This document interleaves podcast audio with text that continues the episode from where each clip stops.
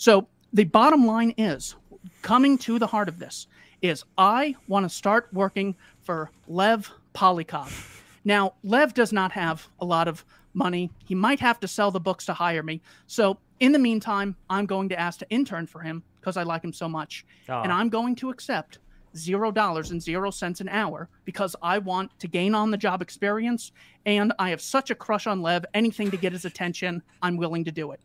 Does the state or any other third party have the right to coercively stop me and Lev from engaging in this voluntary capitalist interaction between consenting adults?